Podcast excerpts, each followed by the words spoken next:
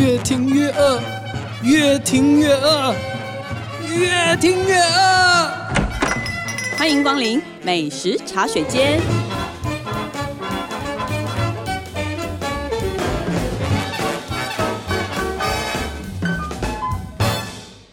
大家好，这里是静好听与静周刊共同制作播出的节目，我是静周刊美食旅游组的副总编辑林义君。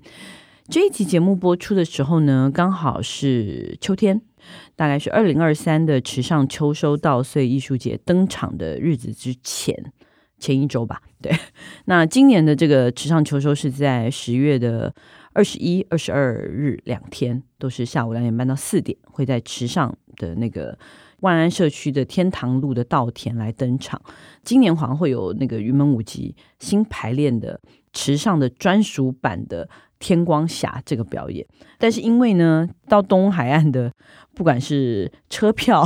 或者是 现场的 住宿，还有表演这些票，其实都很难买。对，然后呢，如果大家真的没有办法在这个池上秋收这个表演的当天去的话，那我会建议大家来听听我们这一集的节目。其实我们这一集是希望从美食的角度去看池上。嗯，对。那今天来跟我们一起聊的是美食旅游组的记者陈涵英。嗨，我为什么想从美食的角度来聊池上，就是因为我觉得其实池上我觉得是一个很好吃的地方，欸。哎，你说米吗？米很好吃，就不止啊。你你你觉得呢？我真的就是觉得米很好吃。不是因为池上米很有名，是因为我们那时候去吃一些私厨料理的时候，就觉得啊，这个米好好吃。就算你买回家，也不一定做得出一样的，煮得出来啦？怎么可能煮不出来？可以啦。真的吗？那为什么我都觉得那边的米特别好吃？其实他们对这个事情是有一个说法的，这个是我这一次采访的时候听到的。池上他们觉得是处于那个地震带，嗯，然后呢，你知道地震不就会摇吗？嗯，然后就会把那个地里面的微量元素 摇出来，所以土里面他们的那个微量元素就非常的丰富，所以呢，池上种什么东西都会很好吃。我是真的有点怀疑，这真的这是一个池上的阿婆跟我说的，他们是非常有。就是你知道很骄傲的那个，然后我就姑且相信说哦，微量元素。那这样子南投不是也要 也要种什么？就是什么？哎，南投种东西也蛮好吃的，也是哦，对不对？所以你不得不说，也许这是有一些科学根据，只是说我们没有去采样做实验。也许那是阿婆的智慧，对，就是种菜的阿嬷的智慧，所以我们要相信她。那这次想介绍的就是，我觉得大家可以尝试着用吃的角度。去欣赏池上这块地方，所以我想介绍一间是池上的私厨。像其实最近台东其实各地。有很多私厨嘛，尤其是海边啊，现在很流行，超流行。你去看，其实已经不只是最早出名的那几家了，对，到处都是挂私厨的名字。当然了，厨师的那个技艺高低，我觉得大家见仁见智，然后可能跟口味啊或什么都有关系。然后像这一间，嗯、呃，我先讲它的名字叫做风和日丽，嗯，风是丰富的风嘛，和就是稻和的和，嗯，日丽就是日头和日丽的日 丽对日丽。然后很多人对他的印象，以前其实是。一间民宿，我其实也是好几年前疫情前吧，我就去住了这个民宿。其实那个时候我我在吃早餐的时候，我就觉得你们的厨师好像感觉很厉害。光是早餐，他就是这种很台湾的早餐，就是清粥啊，然后有小菜。你从早餐吃出端倪是不是？对，然后我就觉得说，我说哦，你这个。师傅，我觉得应该蛮厉害哦。他们那个时候还没有特别要，好像很强调自己是私厨，可是他们同时当然也有供应餐点。然后那个时候就听说蒋勋老师，嗯，秋收完什么，就是活动完，他们都会去这边聚餐、包场啊，或者什么。后来我就去跟那个厨师聊，然后那厨师他姓许，叫做许丰裕，丰富的丰，富裕的裕。他其实是一个很腼腆的人。我记得我那个时候在厨房真的是。缠着他，一直问他，然后他就一直很谦虚啦，嗯嗯嗯就说就说他觉得自己不值得讲什么，嗯嗯，嗯，就是不要采访我这样。然后我们、嗯、我们常碰到，那我就只是留下一个印象，我就留下说，哎，我就觉得这个很好吃，他手艺很好。对对对，那这个民宿的老板夫妻是我朋友的朋友，嗯、所以才会介绍我们去那边。这对夫妻是叫张玉玲跟刘映如，然后老板娘我们就叫露露啦。其实他们两个也都是呃，怎么讲？以前也都是念传播，然后也都是跟我们有点相关的业界，嗯嗯嗯我记得，对对对，有有有点类似。然后老板应该是念印刷设计的，嗯嗯嗯，对。然后老板娘露露以前也是媒体人，然后后来他们两个人可以讲移民嘛，嗯、移民池上其实已经十一年了，嗯，对。然后就盖了这个房子。其实很多人。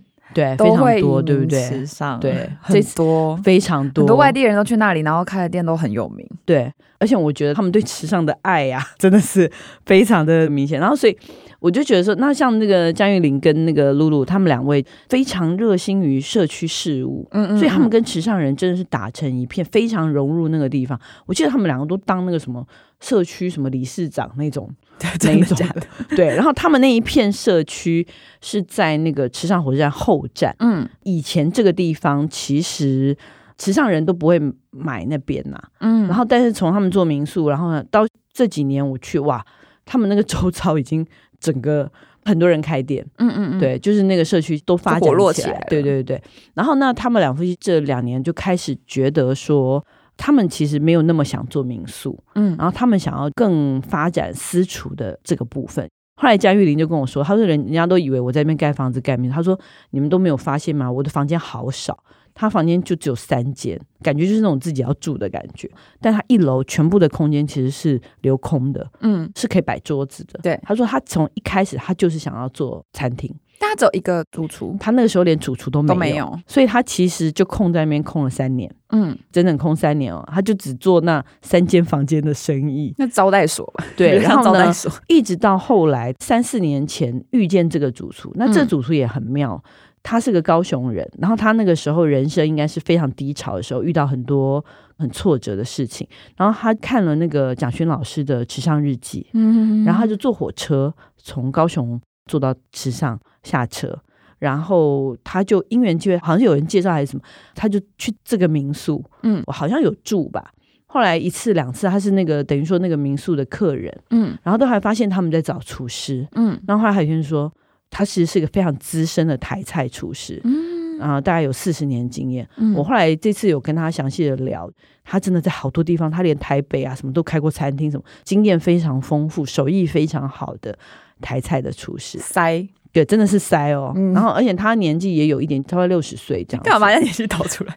没有，就是很资深。把我们丰裕的年纪抖出来。对对，就很资深。然后呢，然后他就对，然后他就就这样，他就说，哎，后来他就说，好啊，那就留下来做做看。嗯、哎，结果这三个人真的是经过这几年，这样三个不只是一拍即合，哎，我觉得他们已经形成一个非常一个私厨的。铁三角，嗯，就是每一个人都各司其职。嗯、那主厨当然就是厨房嘛，然后江玉玲就是负责所有的，他需要什么 support，嗯，他就会去帮他找来。嗯、然后露露就是也帮他找食材，所以他们后来还从富冈渔港有一个汪大哥，每天直送，真的是每两天直送鲜鱼。嗯、我光在那边两天，他来了两次，奇怪了。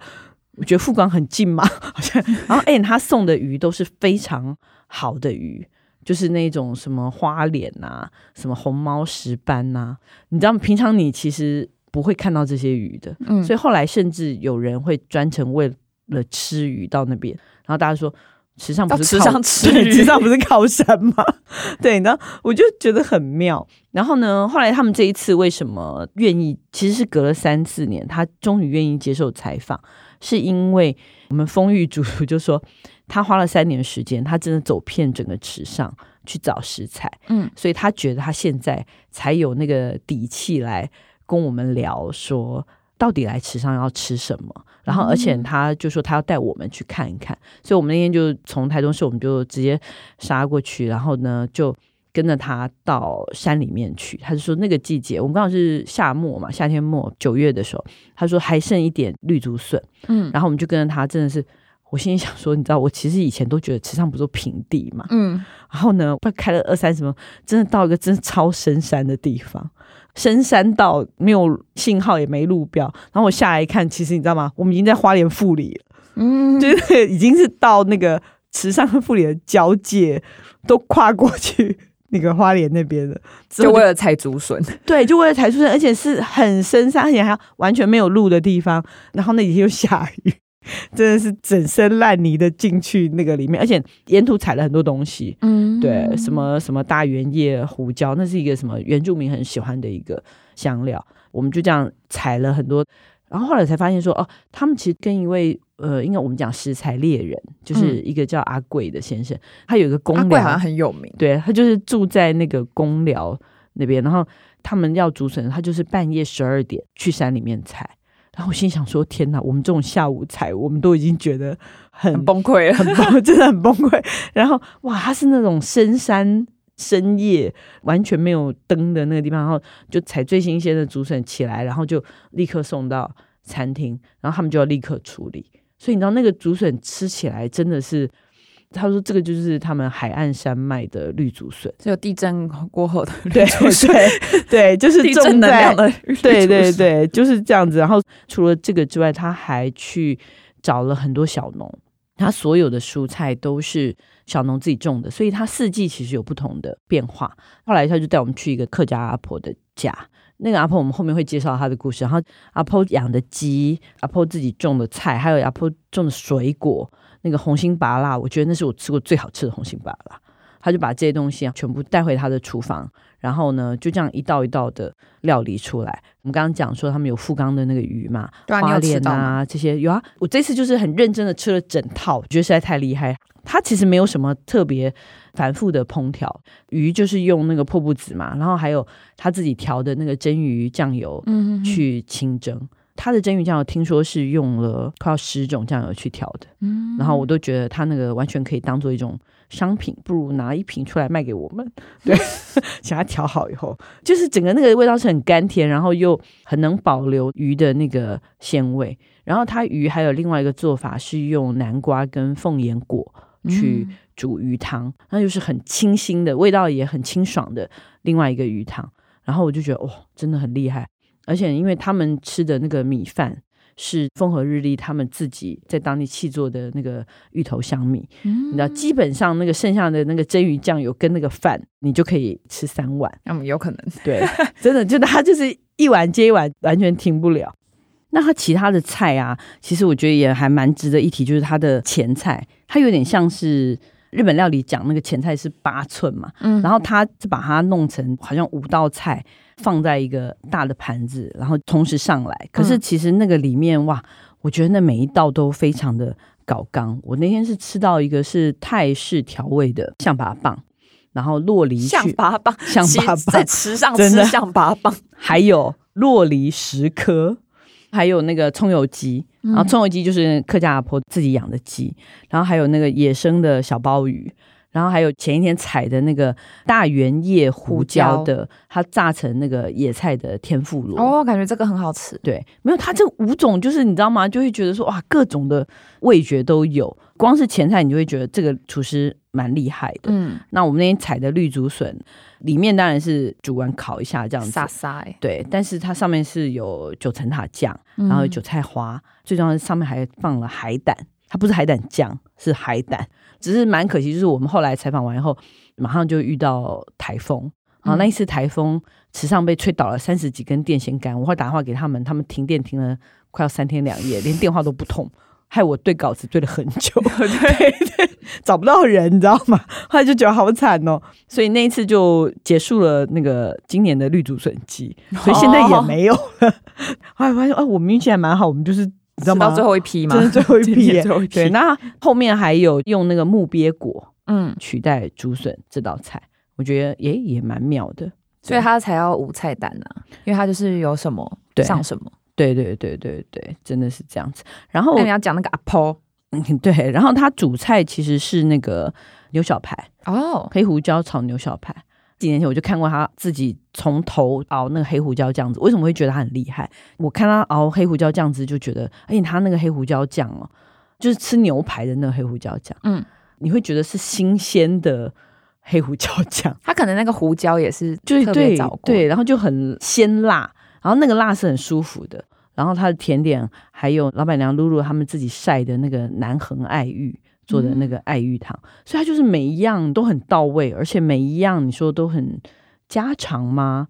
家里应该做不出来。嗯，对，你要先去山上采竹笋啊。也没有，就是它味道确实是非常专业厨师做的这个。那我就跟那个许峰玉主厨好好的逼问他一下，然后我就觉得，哎，他到池上以后就回归初心吧，就整个人归零。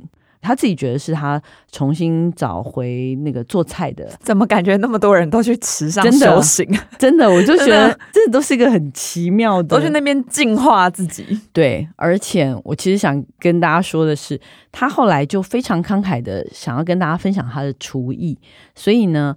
他非常欢迎年轻的厨师啦，或者你要来学，完全没有经验也可以，就是你来当小帮手，或是当他的二厨或什么，他都非常的乐意的接受，他会毫不藏私的教你他的技术。嗯，然后所以他后来这两三年确实也有很多人就是有陆续去，然后各种各样目的，当然各种什么人都有啦。后来就留下了一位，现在是他的二厨，嗯，然后是个女孩子，然后来的时候呢，是真的什么也不会。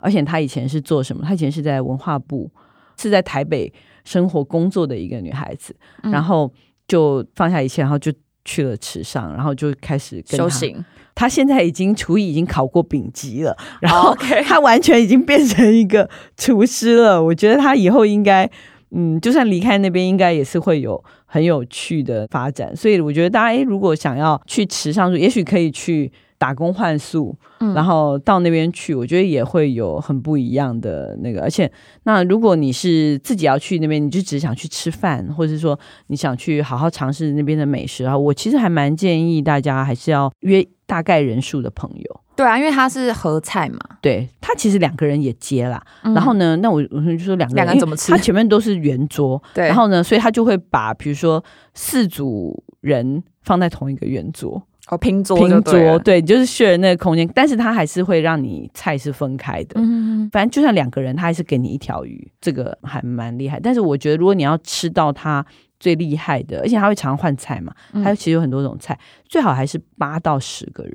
所以大家如果有机会去台东玩的话，我觉得真的可以安排一餐在这里，然后你会吃到。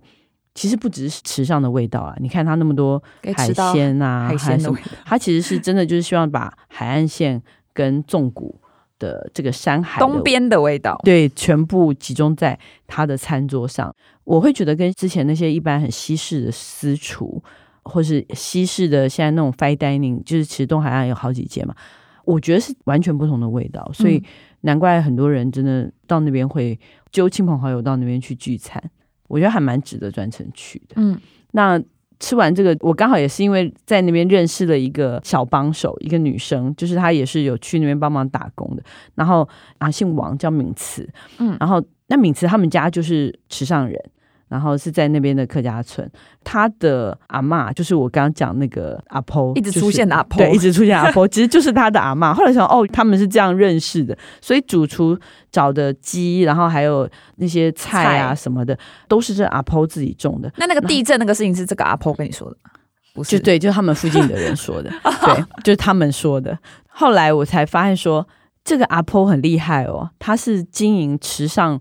第一间的自助餐，哦、所以我们大家都会讲说池上便当，池上便当，饭包，对他们讲饭包，我觉得他才是真正的池上饭包。我后来在吃那个车站附近那些，我都完全觉得真的是差了十万八千里耶，你知道吗？你在吃过他那个饭包，你就没办法再吃其他池上的便当了，就对对，以至于我现在觉得很失落。嗯，因为但是说真的，因为阿婆年纪大了，所以他现在。只经营早上，嗯，而且这个自助餐很特别，是自助餐其实换过两任老板，好像第一任老板是他自己的妹妹，嗯、然后后来又换了一个老板，可是阿婆是从第一任老板，就是他妹妹，他就去帮忙，就是他就是负责煮菜，嗯，然后换了两任老板，老板都不想做，阿婆还在，后来阿婆就跟儿子。接了这个自助餐，嗯，反正菜都是他煮的嘛。而且这个自助餐的特色是所有的蔬菜，我现在看到至少七八样都是阿婆自己种的。只要看到鸡肉也是他自己养的，所以他每天早上就是五六点要起来拔菜，然后再去自助餐，然后再煮饭。对，再煮饭。阿婆七十几岁，然后就觉得哇，她真的很有那种客家女性的这种，而且很能指挥大局。她的那个。家里啊，然后到这个自助餐餐厅，说一切都是非常的，应该停不下来。对，我觉得真的是停不下来。后来我就发现他早上九点半吧，自助餐开门，然后开门以后，我就想说，谁这么早来吃饭？真的没有开十分钟就有人来包便当，但是包上火车吃之类的，没有，就附近做工的人哦，真的、哦、各种的，而且大家都非常知道，不早来你会抢不到菜。嗯，大概十点左右，怎么会有这么多人十点来报便当？而且他们就很直接说：“对啊，不然呢？”很多都还自己带自己的那个便当盒。嗯，然后。我那天在帮他算他的菜，大概是二十四道菜，阿妈一直算 全部是阿嬷自己一个人做的哦。然后阿嬷还一直跟我讲说，旁边还有比如说还有两三格没有填满。然后呢，他说我要是那种火力全开的时候，是整个溢出来，就是到旁边，就是可能我觉得应该是有三十几道菜的那一种。然后，但是现在就算是二十四道菜，你可以感觉到他的。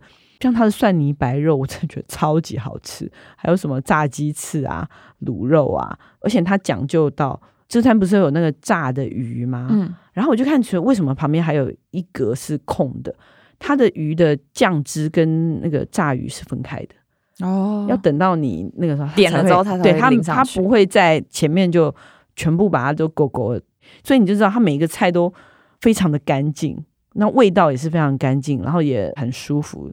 的菜，我们后来就当机立断的，赶快也包了一个便当。我后来数了一下，就大概填满那个便当，大概九十块哦，好便宜，九十块，然后九道菜，跟那个我在火车站前面买的那个池上便当是一模一样的价钱。可是我觉得菜的分量应该 真的是还蛮天差地远的，所以建议大家就是说，哎，如果你真的去池上想吃真正的池上饭包的话。我觉得真的可以早一点去，就是大概。那阿婆这家店叫什么名字？叫做新荣美，新荣美，荣华的荣，美丽的美。站在中山路上，你就会看到。我想说，不然大家想要吃，然后完 完全不知道要去哪买，因为你一直问说：“哎、欸，阿婆自助餐没有？”你只要问池上说，池上人说第一家自助餐哦，他们会知道是不是？对，而且池上没有几家自助餐哦，对，然后其他就其他的就会挂那种池上便当这种招牌。所以他是在那个中山路的两百二十四号，但是真要提醒大家，就是十一点半就会没有菜。如果想要吃到他的东西的话，那就要早一点去。这两个吃的都让我觉得对时尚的，包括对时尚便当都有了新的那种感觉。所以后来我就去了一家叫做，也是那个民宿的老板娘露露介绍我的。我上次其实也是偷偷去看过，那时候我觉得它是一家选物店，嗯，它叫做 Iswell。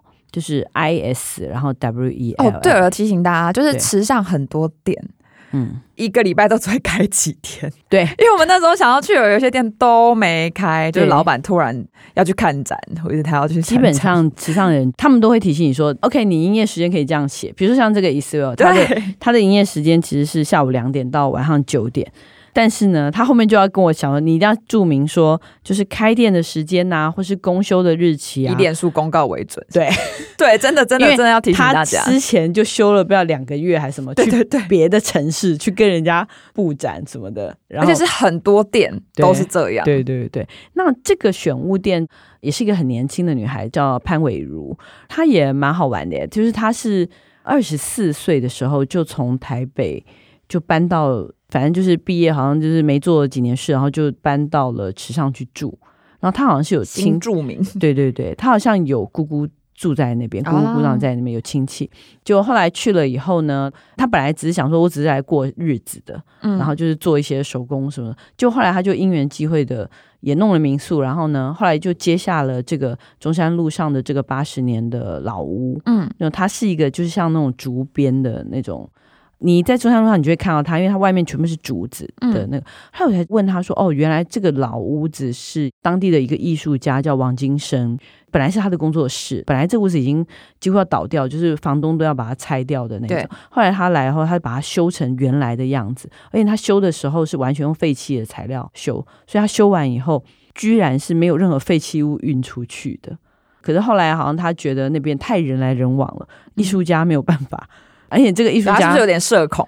我我觉得哎、欸，因为其实一直很想要见他，他。对我其实想他，我这个也是上一次我三四年前我就问过了，然后呢，他到现在还是不愿意接受我们的采访，但是我已经认得他的车子，他超可怕、啊，他就说他看到他在车上，我知道他在那个房子里面，可是我没有去打扰他，我就想说好吧，等他自己愿意好了，他锁，一定要看到你车门就锁起来，我跟你讲，因为。我会很留意他，是因为他在池上的各个地方做一些社区美化的工作，所以你其实常常在池上看到一些主编的那个墙啊或什么，其实都是这个人的作品，嗯、就是连那个池上农会对面有一面墙也变成一个。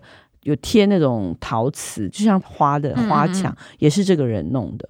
然后有些房子真的蛮漂亮。对对对，那如果想喝下午茶，我真的很建议去这个伟如的选物店，因为它里面可以吃到还不错的甜点，然后很多的饮料。嗯后来伟如就说，他因为搬到池上以后，就点亮一百种技能，修水电，反正会修房子，会接什么，然后会煮果酱，会酿美酒，然后还要做甜点，就所有都比较。后来发现人口外移比较严重的地方都会这样。对，哎，但他东西都真的，我觉得还蛮好吃的耶。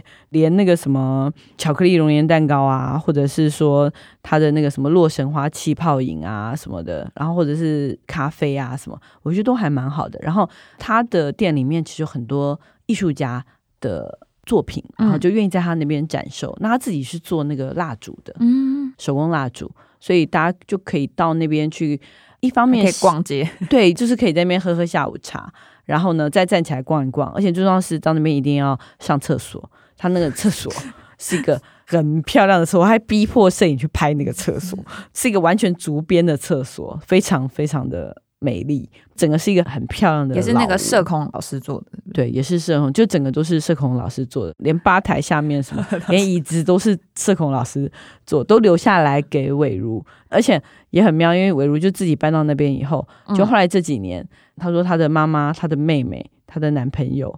全部跟着他一起从台北，池上是这个 黑洞，对，对，对，全部移民到那里吸过去。对，我就觉得哎、欸，好妙哦。OK，那我们休息一下，等一下再回来我们的伴手礼单元。